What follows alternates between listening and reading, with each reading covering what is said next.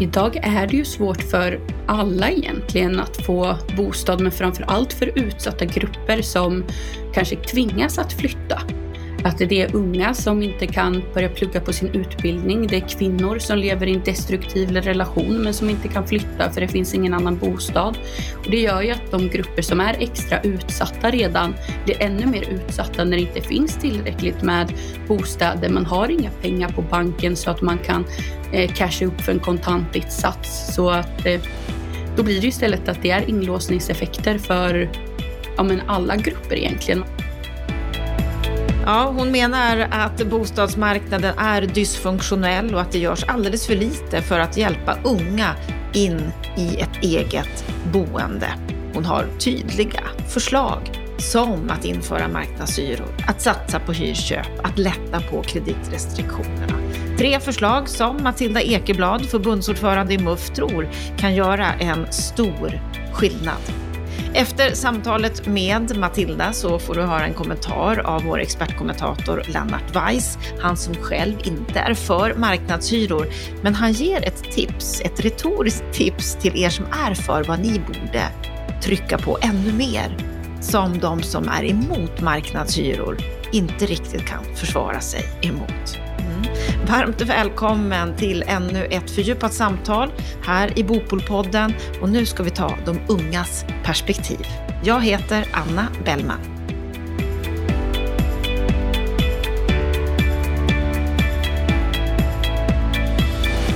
Länge har det larmats om Sveriges dysfunktionella bostadsmarknad, men för lite fokus har legat på de verkliga förlorarna på Sveriges bostadsmarknad, de unga.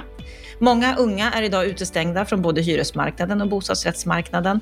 Därför föreslår vi nu tre förslag för att göra det enklare för unga att hitta en bostad.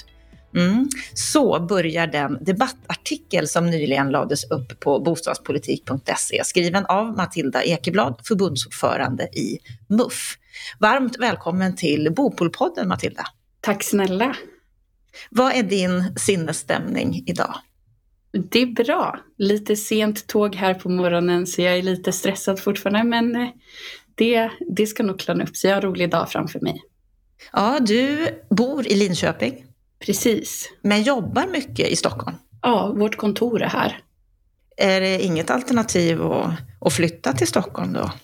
Nej men det passar väl den här podden på temat just för att försöka få en bostad med rimlig hyra i Stockholm är inte det enklaste och det är väldigt många som vill, framförallt unga som vill flytta hit för att det finns mycket ja, men jobbmöjligheter men det är ju inte optimalt vilket gör att det är enklare för mig att bo kvar i Linköping eh, där jag har ett hyreskontrakt med en bra hyra centralt så det är inte ett alternativ att flytta.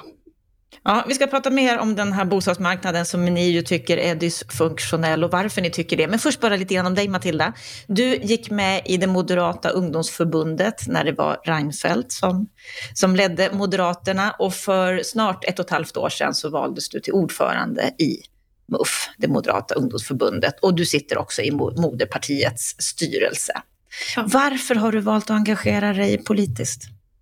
Varför jag gick med var egentligen för att jag eh, tyckte att politiker bestämmer för mycket. Och man får ofta frågan när jag föreslår att eh, avreglera och skära ner att eh, vill du avskaffa dig själv? Och på sätt och vis så tycker jag ju att det är eh, politiker, sådana som jag, som ska få mindre makt att bestämma över andra människor. Och så, sådana tankar tänkte jag kanske inte som 15-åring, men det var ju de banorna och hur jag såg att eh, politik påverkade människor. Jag kommer från en jätteliten bruksort på östgötska landsbygden där jag tyckte att sossarna hade alldeles för mycket makt. Så som en 14-15-åring som ville göra revolt mot eh, sossarna i Boxholm så gick jag med i Moderaterna.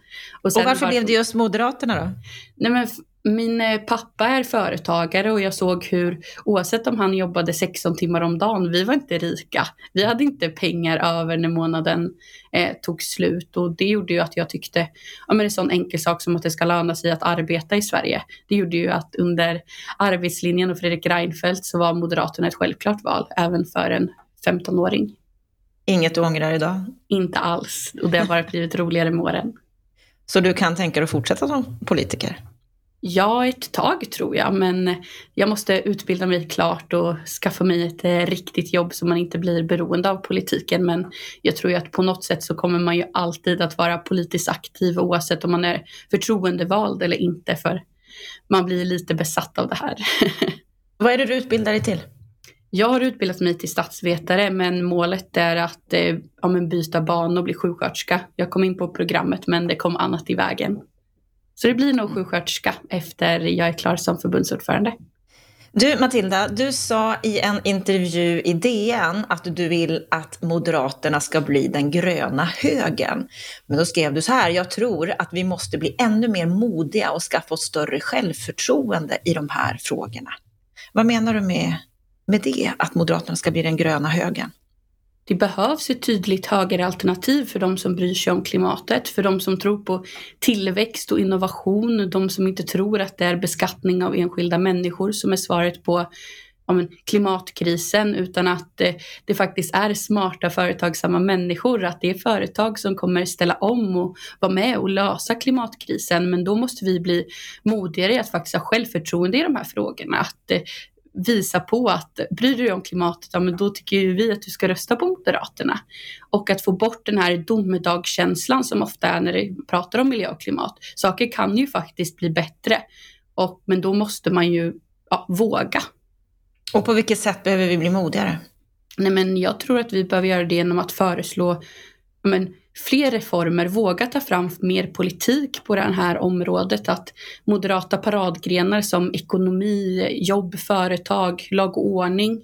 Där föreslår vi reformer på löpande band som kan göra det bättre medan vi eh, i miljö och klimat har lite stått tillbaka i de här frågorna. Och där Men tycker du inte att alla partier ändå pratar klimat och miljö och sätter de här frågorna ganska långt fram? Absolut, vi pratar mycket om det, och, men det landar ofta i att vi pratar om ja, men kärnkraft till exempel eller elförsörjning endast. Och elförsörjning kanske är det viktigaste för att kunna ställa om att den är fossilfri och stabil. Men vi får inte glömma men haven, miljön, våra skogar, prata ännu mer tror jag om eh, uranbrytning, att vi ska göra det i Sverige eller hur vi ska få mer mineraler för att kunna ha fossilfri industri och kunna ja, men, ställa om på ett eh, helt annat sätt. Så jag tror att där måste man ja, men, våga ta hem lite av det här till Sverige också. Att man måste fundera på vart i, Sverige, eller vart i världen är utsläppen som kanske är nödvändiga just nu minst skadliga. Det här är ju frågor som är viktiga även när det gäller vår bostadspolitik. Verkligen. Det är ju en stor sektor som också vill anpassa sig. Men ofta så är det ju faktiskt politiken som sätter hinder där. Att det är långa processer och det är svårt eller att det är straffskatter. Så att det verkligen, det är, byggbranschen är så pass stor så att det, om vi kan få dem att ställa om helt och hållet som man hör att verkligen företag vill så kommer vi en bra bit på vägen. Kommer det att lyckas att ställa om, tror du? Absolut, det är jag övertygad om. Jag tror ju på eh, teknik och innovation kommer vara med och lösa det här och att det, där vi ser att tillväxt frodas, det också gör ju att vi kan få fram klimatsmarta alternativ i alla branscher. Så att eh, jag är inte orolig. Vi har ju bjudit in dig till podden idag Matilda därför att du har stuckit ut hakan och sagt att du tycker att bostadsmarknaden idag är dysfunktionell och så har, har du en del förslag på vad du tycker ska göras. Men om, om vi börjar med just synen på bostadsmarknaden idag, på vilket sätt är den dysfunktionell tycker du? Idag är det ju svårt för alla egentligen att få bostad, men framför allt för utsatta grupper som kanske tvingas att flytta att det är unga som inte kan börja plugga på sin utbildning. Det är kvinnor som lever i en destruktiv relation men som inte kan flytta för det finns ingen annan bostad. Och det gör ju att de grupper som är extra utsatta redan blir ännu mer utsatta när det inte finns tillräckligt med bostäder. Man har inga pengar på banken så att man kan eh, casha upp för en kontantinsats. Så att eh, då blir det istället att det är inlåsningseffekter för ja, men alla grupper egentligen. Man kanske inte vågar flytta även om man vill flytta till mindre eller större för man vet inte om man får något. Och då bor man i en bostad som någon annan skulle kunna nyttja mycket bättre. Men att eh, ja, det fungerar inte. Och lösningen är ju ofta att göra mer av samma och därför menar jag på att den är dysfunktionell. Att vi vill testa i samma spår som vi alltid har gjort för att men jag tror att då får man ju också samma lösningar. Det är lite för enkelspårigt helt enkelt. Absolut. Du skrev inte bara en debattartikel på bostadspolitik.se utan du har också skrivit en debattartikel i Svenska Dagbladet här i höstas. Och där skrev du att den borgerliga bostadspolitiken är otillräcklig för att lösa problemen. Bostadsmarknaden behöver en tydlig reformagenda. Så du menar att den borgerliga bostadspolitiken är otillräcklig? Ja, jag fick lite mothugg från borgerliga bostadspolitiker här, vilket var roligt. Och det gjorde ju att eh, det började komma ännu mer förslag från, eh, ja men inte minst mitt eget parti, vilket jag tycker var väldigt roligt. Och, eh, de har skrivit en eh, lång det heter inte motion, men de har lagt fram i riksdagen ett eh, långt om mycket med bostadspolitik. Så jag tycker att eh man har börjat prata mer om det. Men överlag så har debatten ofta här handlat om marknadshyror. Ja, vi såg hela sommaren hur det var marknadshyrorna som blev på tapeten till och med när det kommer till statsministeromröstningar. Men att jag tycker att marknadshyror är viktigt, men det kommer inte lösa alla problem. Och därför måste vi ha fler förslag än vad borgerligheten har haft de senaste åren. Mm. Men är de på rätt väg eller är de helt fel ute? De är på rätt väg. Och jag vet ju att eh, om man ska koppla de tankar och idéer man har kopplat till bostadsmarknaden så vet jag ju att det kan bli jättebra. Man måste bara ja, prioritera det. Du, du, skrev så här i samma artikel också att det finns aktörer som vill bygga och det finns en efterfrågan. Problemet finns inte i byggbranschen utan i politiken. Mm. Ja, men återigen så är det ju politiker som sätter käppar i hjulet. Att eh, man, ger, man säljer inte mark, man har det i kommunal regi. Det är det ja, men kommunala planmonopolet. Det är ja, tillståndsprocesser, det är dyrt, det är höga skatter. Det är svårt att driva företag. Eh, det är väldigt många beståndsdelar och det finns ju inte brist på byggföretag som vill bygga och det finns inte brist på människor som vill hyra eller köpa bostad. Och då finns det ju det stora problemet, ja, det ligger hos eh, ja, men byråkrater och politiker. Och om vi då tittar på politiken, har vi pratat om att den borgerliga bostadspolitiken är otillräcklig. Hur ser det ut från den andra sidan? Finns det saker och ting att hämta där som skulle kunna lösa ett problem, det vill säga att se lite mer tvärsfunktionellt politiken?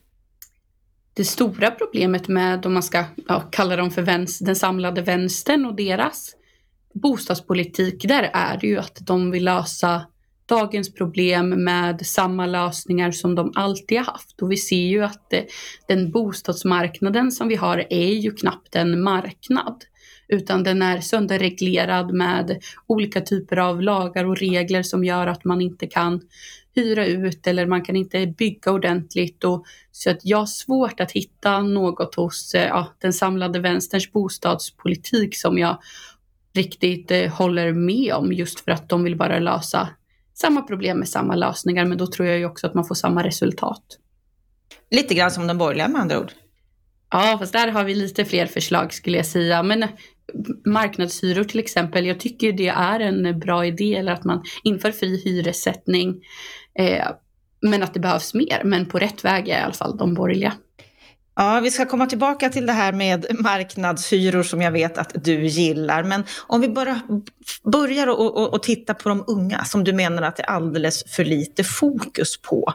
Mm. På vilket sätt då? Nej, men jag tycker att det är alldeles för lite fokus att ta sig in på bostadsmarknaden. För man vet ju också att om man väl har tagit sig in på bostadsmarknaden då är det mycket enklare att kanske få ett nytt hyreskontrakt, att man kan byta med någon lägenhet eller om man har haft chansen att kunna köpa en bostadsrätt så har man ja, men en bra steg in på bostadsmarknaden. Men har du inte det, har du inte kontakter eller har du inte många köpoäng eller har du inte någon som kan hjälpa dig med en kontantinsats, då kommer inte du komma in på bostadsmarknaden och få en bra start. Och det här tycker jag att vi ja, men pratar för lite om. Att det, det här hämmar ju inte bara ja, men att man inte får en bostad utan att man kanske inte kan ta den utbildning man vill. Man kan inte ta det jobb som man har blivit, eh, som man faktiskt har fått eller som man vill ha. Och det stoppar ju väldigt många unga i ja, men sin framtid och det här påverkar ju också samhället i stort. Hur stort är det här problemet? Skulle Nej, du säga? Väldigt stort. Jag som bor i en studentstad, Linköping, vet ju hur det ser ut eh, i början av terminen där människor vill flytta hit för att plugga och att det är många som inte, som får ja, återvända till sin hemort för att de inte kan plugga. Och jag tror att alla känner någon ung som inte lyckas ta sig in på bostadsmarknaden. Och här i Stockholm är det jättemånga av mina vänner som får bo hemma längre än de vill för att det går inte att flytta hemifrån om man inte vill flytta till en annan stad. Och vad, vad skulle du säga är, är, är de största hindren för att komma in? Om vi ska kolla på hyresmarknaden så är de största problemen att det inte finns tillräckligt med hyresrätter och om det finns hyresrätter så så kanske de inte ja, men, passar att de mindre hyresrätterna finns inte. Om man ska se till ja, men, att kunna köpa sin bostad så är det ju både amorteringskrav men framför allt eh, bolånetaket som är det stora, hur stor kontantinsats man behöver. I takt med att bostäder bostadsrätter bara blir dyrare och dyrare så är det såklart att eftersom det är en procentuell siffra kopplat till bolånetaket så blir kontantinsatsen bara större och större och att du behöver en mycket större kontantinsats idag än bara för tio år sedan. Men man, lönerna har inte gått upp i den utsträckningen så att sommarjobb skulle ha lönat sig mer till exempel under tiden du har gått i gymnasiet och sen vill plugga vidare. Och om vi ska titta på, på de förslag som, som du och ni har för att komma till rätta med det här. Som sagt, det är ju tre förslag som du nämnde väldigt tydligt här i, i din debattartikel häromdagen på bostadspolitik.se. Och det första är ju det du har varit inne på nu, att slopa hyresregleringen och införa marknadshyror. Vad är det du vill se där?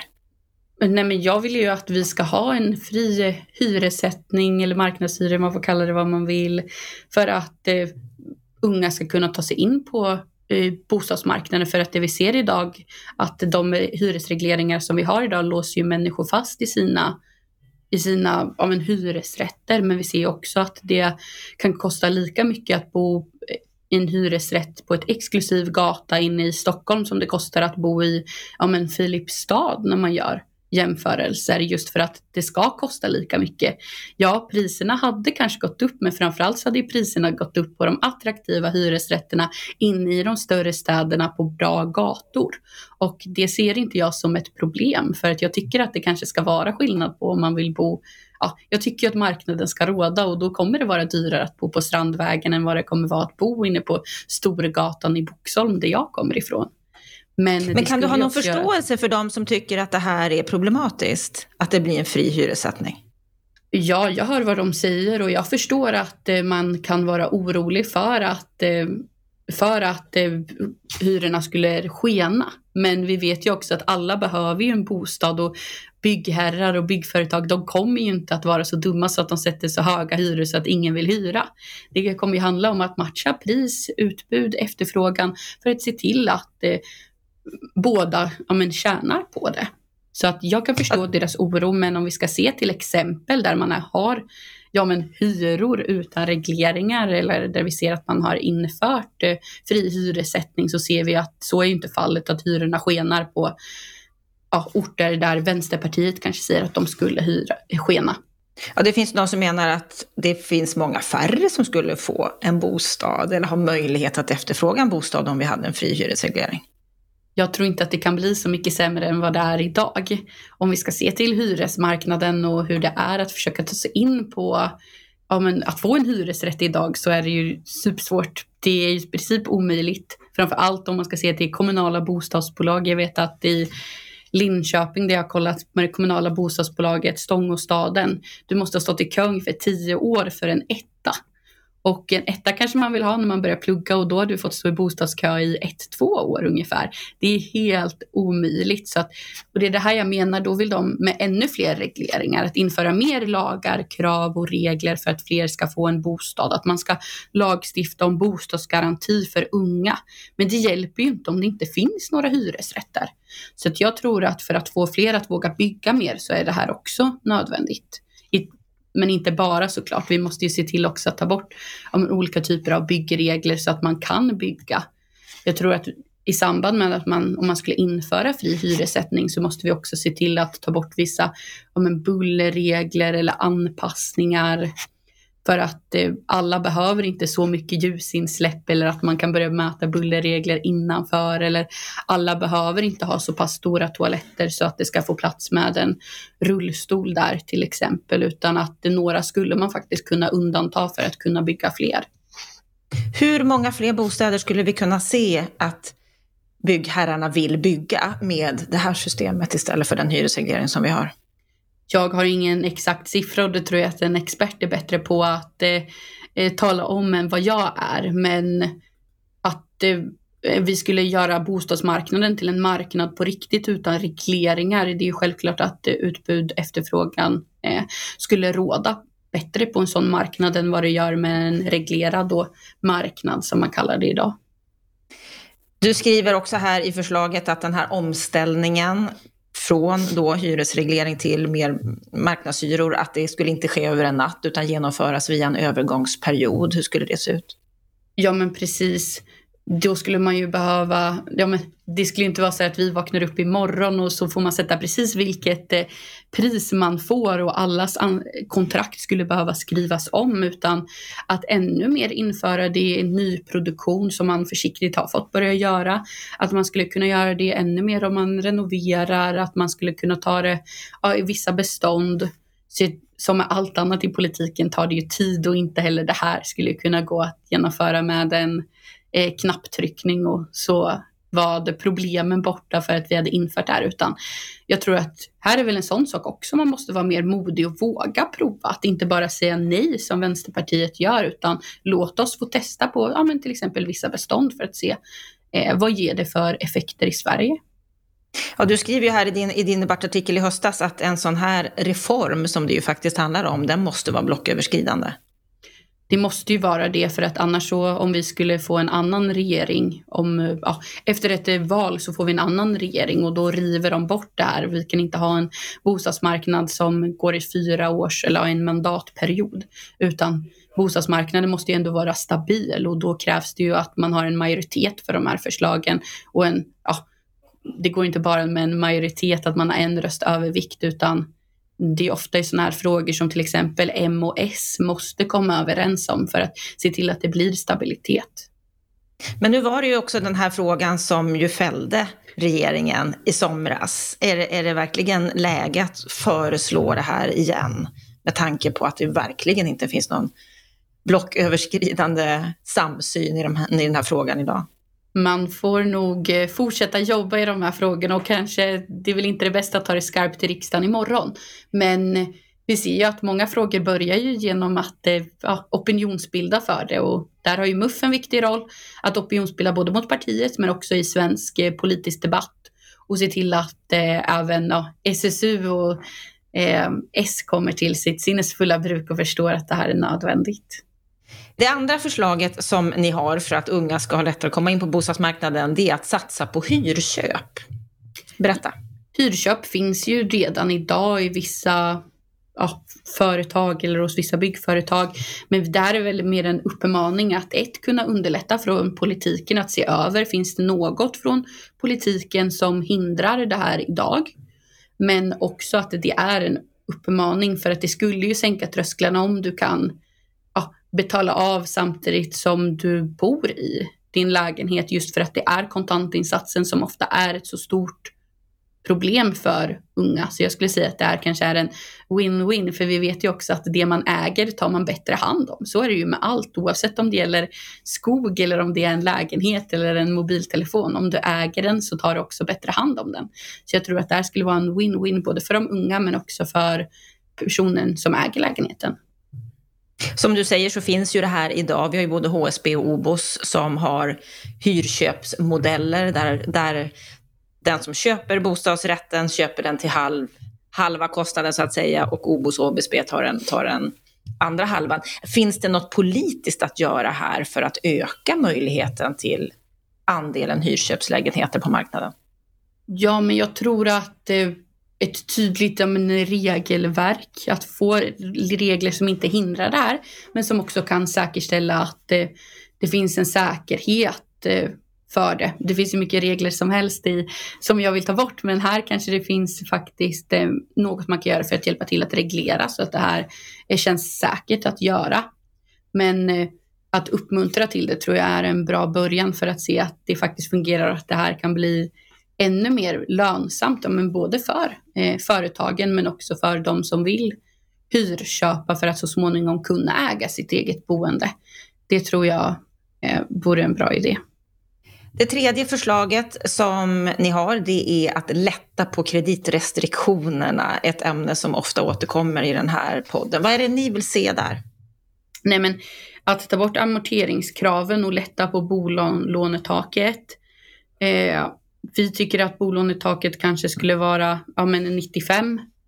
Så att den är, ja, vi minskar den ganska kraft, eller vi minskar liksom kontantinsatsen väldigt kraftigt just för att man ska ha råd att man ska ha råd att köpa sin bostad, men det är också med att amorteringskraven för unga skulle ju göra att fler vågar och kan köpa sin egen bostad. För det vi ser idag är ju att eh, 80 procent ungefär av alla mellan 25 och 35 har inte råd att köpa en etta inne i stan i Stockholm och att det skulle krävas typ 35 000 kronor tror jag det var för att man skulle kunna, i genomsnittslön för att kunna Eh, råd att betala av i den takten eh, som krävs om man ska ha amorteringskraven.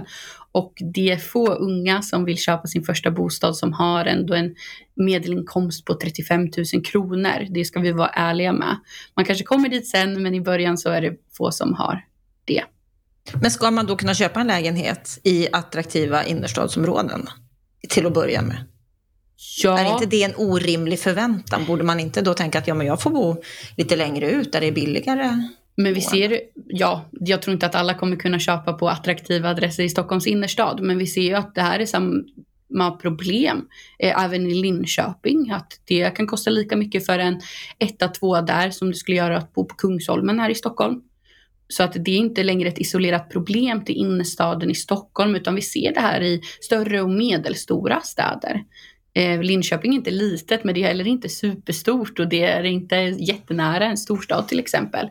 Och eh, där så har ju såklart bostadsrättspriserna också gått upp och det gör det ännu svårare att eh, köpa bostadsrätt. Jag som hyr min lägenhet idag och är 25 år gammal jag har ju såklart funderat på, och många frågar, ska du inte köpa en bostadsrätt? Det är som att kasta bort pengarna, att du hyr en lägenhet. Men jag sparar och sparar och har sparat sedan jag sommarjobbade när jag var ung, men jag har inte föräldrar som kan lägga in så många hundratusen till en kontantinsats, utan då gäller det att spara och kunna flytta ihop. Och då är det såklart enklare om man skulle till exempel eh, flytta ihop med en partner, men eh, om det inte går så är det svårt i många städer. Ni har ju då tre förslag här. Eh, slopa hyresregleringen, införa marknadshyror, att satsa på hyrköp och att lätta på kreditrestriktionerna. Och så har du ju nämnt att du vill förenkla de byggregler som finns också. Om det här skulle gå att genomföra, vilken skillnad skulle det göra? Jag tror att det skulle göra stor skillnad. Vi har ju, det är få av de här förslagen som vi har testat. För när vi testar saker på bostadsmarknaden och inför reformer så är det ofta mer regler. Att det är mer reglering eh, och att jag tror att vi måste ta ett steg tillbaka och ta bort regleringar för att faktiskt göra bostadsmarknaden till en marknad. Och att det är det som krävs just nu. Så jag tror absolut att det här hade gjort att fler unga kan flytta hemifrån, att fler unga skulle kunna köpa sin första bostad oavsett om det är i Stockholms innerstad eller någon annanstans i Sverige som man vill bo och att eh, det hade gjort också mycket bra för samhället, att vi hade fått en rörligare eh, befolkning och att man kan flytta dit jobb finns, att man kan flytta dit man vill plugga och att det i stort skulle ge positiva effekter på samhället. Men är det tillräckligt med de här förslagen eller skulle du vilja se ännu mer för att åstadkomma den här reformen som du pratar om? Nej, men jag tror att det är en bra början med fri hyressättning, ta bort skadliga byggregler, ta bort amorteringskravet för unga, att eh, se till att eh, höja bolånetaket, mer hyresköp. Det är ganska stora och många reformer och som sagt, det kommer inte införas över en natt. Men jag tror att om vi börjar här så kommer man också se sen vad, vad måste man göra härnäst för att bostadsmarknaden ska sluta vara så dysfunktionell. Vi är ju inne i ett valår nu. Det är mycket ja. tuppfäktande och att försöka måna om sitt revir. Vad, vad betyder valåret för bostadspolitiken? Förhoppningsvis att eh, man väljare ställer krav på att partierna ska ha bostadspolitik när vi från ungdomsförbundets sida gör opinionsmätningar bland unga för att se vad de viktiga frågorna är och vad man själv tycker är viktigt. Då säger de ofta att man vill eh, man vill att man ska ha klimatpolitik, man vill känna sig trygg när man går hem när det är mörkt och man vill kunna ha en bostad när man flyttar hemifrån.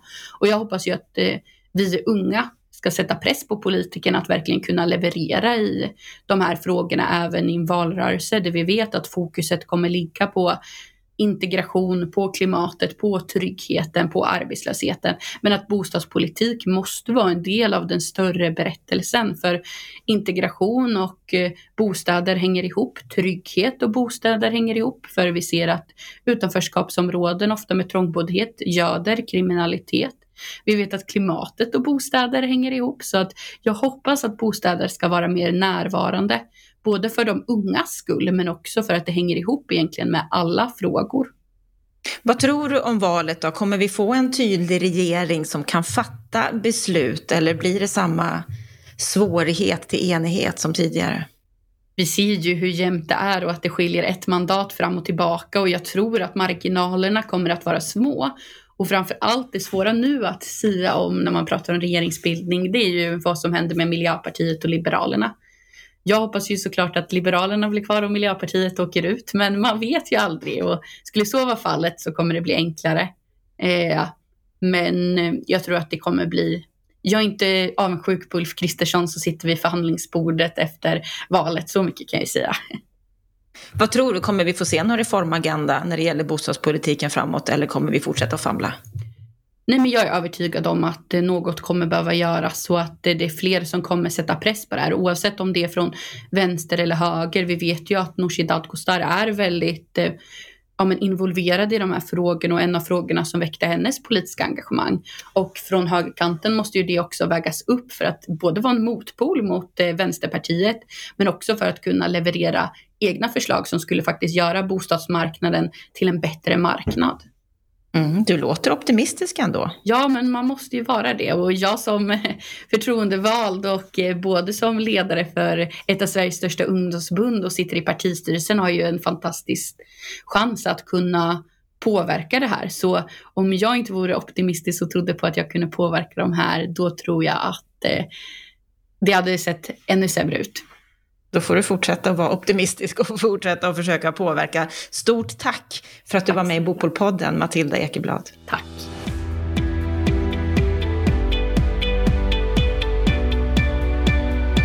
Då har vi hört samtalet med Matilda Ekeblad. Ja, Lennart Weiss, vad säger du om det här samtalet?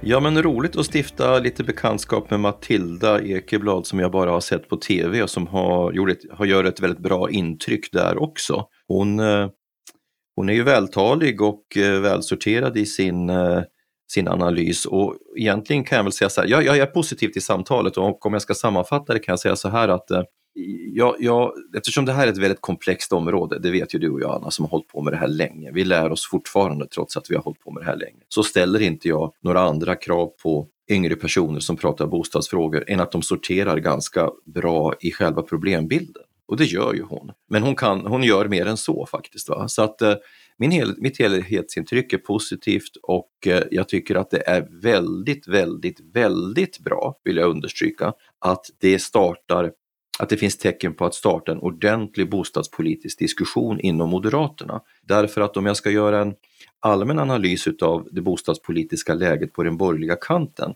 så är det faktiskt Moderaterna som har det största förbättringsutrymmet. KD tog stora steg framåt för två, tre år sedan, Liberalerna gjorde det förra året. Centern har ändå haft ansatser kring en egen egna hemsrörelse och så vidare.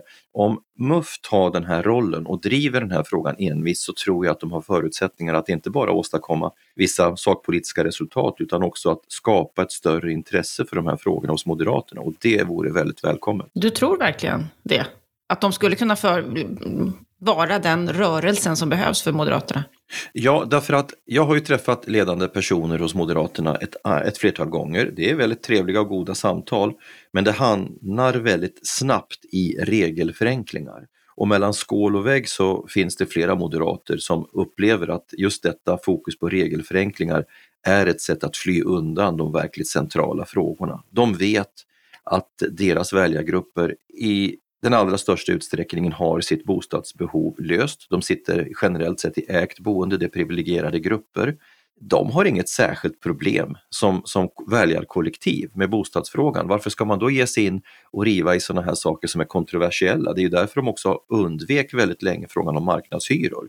Eh, jag menar, som Matilda lite i förbifarten konstaterar, så är det ju i hög grad boende eh, i centrala lägen på attraktiva adresser som gynnas av dagens system. Moderaterna har inte varit särskilt benägna att riva runt i det förrän frågan dök upp här egentligen eh, som en följd av januariavtalet. Och så spelade de bort det kortet eh, därför att de var mer sugna på att ställa misstroendevotum mot Stefan Löfven. Så att, eh, och det vet jag har, har lett till, till gråt och tandagnissel på många kanter inom det borgerliga lägret. Så det var liksom ett försök som rann ut i sanden och ska det tas ett omtag så behöver det nog tas från ett nytt håll. Så där tycker jag inte att man ska underskatta det strategiska värdet av MUFs initiativ och inte heller Timbros initiativ på senare tid. Så att det rör sig på ett intressant sätt. Hon är också för regelförenklingar, det sa hon ju många gånger under samtalet. Men sen hade hon ju några konkreta förslag som hon vill ska hända, bland annat marknadshyror hyrköp, där hon i och för sig vill se någon typ av regel från politiskt håll. Och sen också det slutliga här, att lätta på kreditrestriktionerna. Precis. Vad säger du om de här tre förslagen? Eh, ja, det första är ju inte alls ologiskt för eh, MUF. Eh, om jag ska bara kommentera det eh, så, så, kan man väl säga att alltså jag delar ju inte den uppfattningen, men, men Ehm, och jag har lite svårt att förstå tankelogiken att det skulle bli lättare för unga människor med en svag ekonomi att komma in på en bostadsmarknad där utbudet av hyresrätter eh, får ännu högre pris så att säga. Därför att eh, alla undersökningar som visar, och då, och då hänvisar jag till akademiska undersökningar, visar att eh, med den bostadsbrist som vi har så kommer, man, så kommer marknadshyror att leda till ökade hyror och dramatiskt ökade hyror i attraktiva lägen. Men kan de leda till att byggarna vill bygga mer? Att det blir fler bostäder? Nej, det är där jag tror att det är ett totalt tankefel i hela debatten därför att eh, eh, som jag påpekat i ledare på bostadspolitik så, så har ju de som driver den här frågan missat en väldigt viktig premiss för hela diskussionen. Och det är ju att de som bygger hyresrätter idag, speciellt i attraktiva lägen, får en väldigt kraftig markrabatt. I Stockholms stad så handlar det om 30 till 50 procent jämfört med markpriset för eh, att uppföra en bostadsrätt.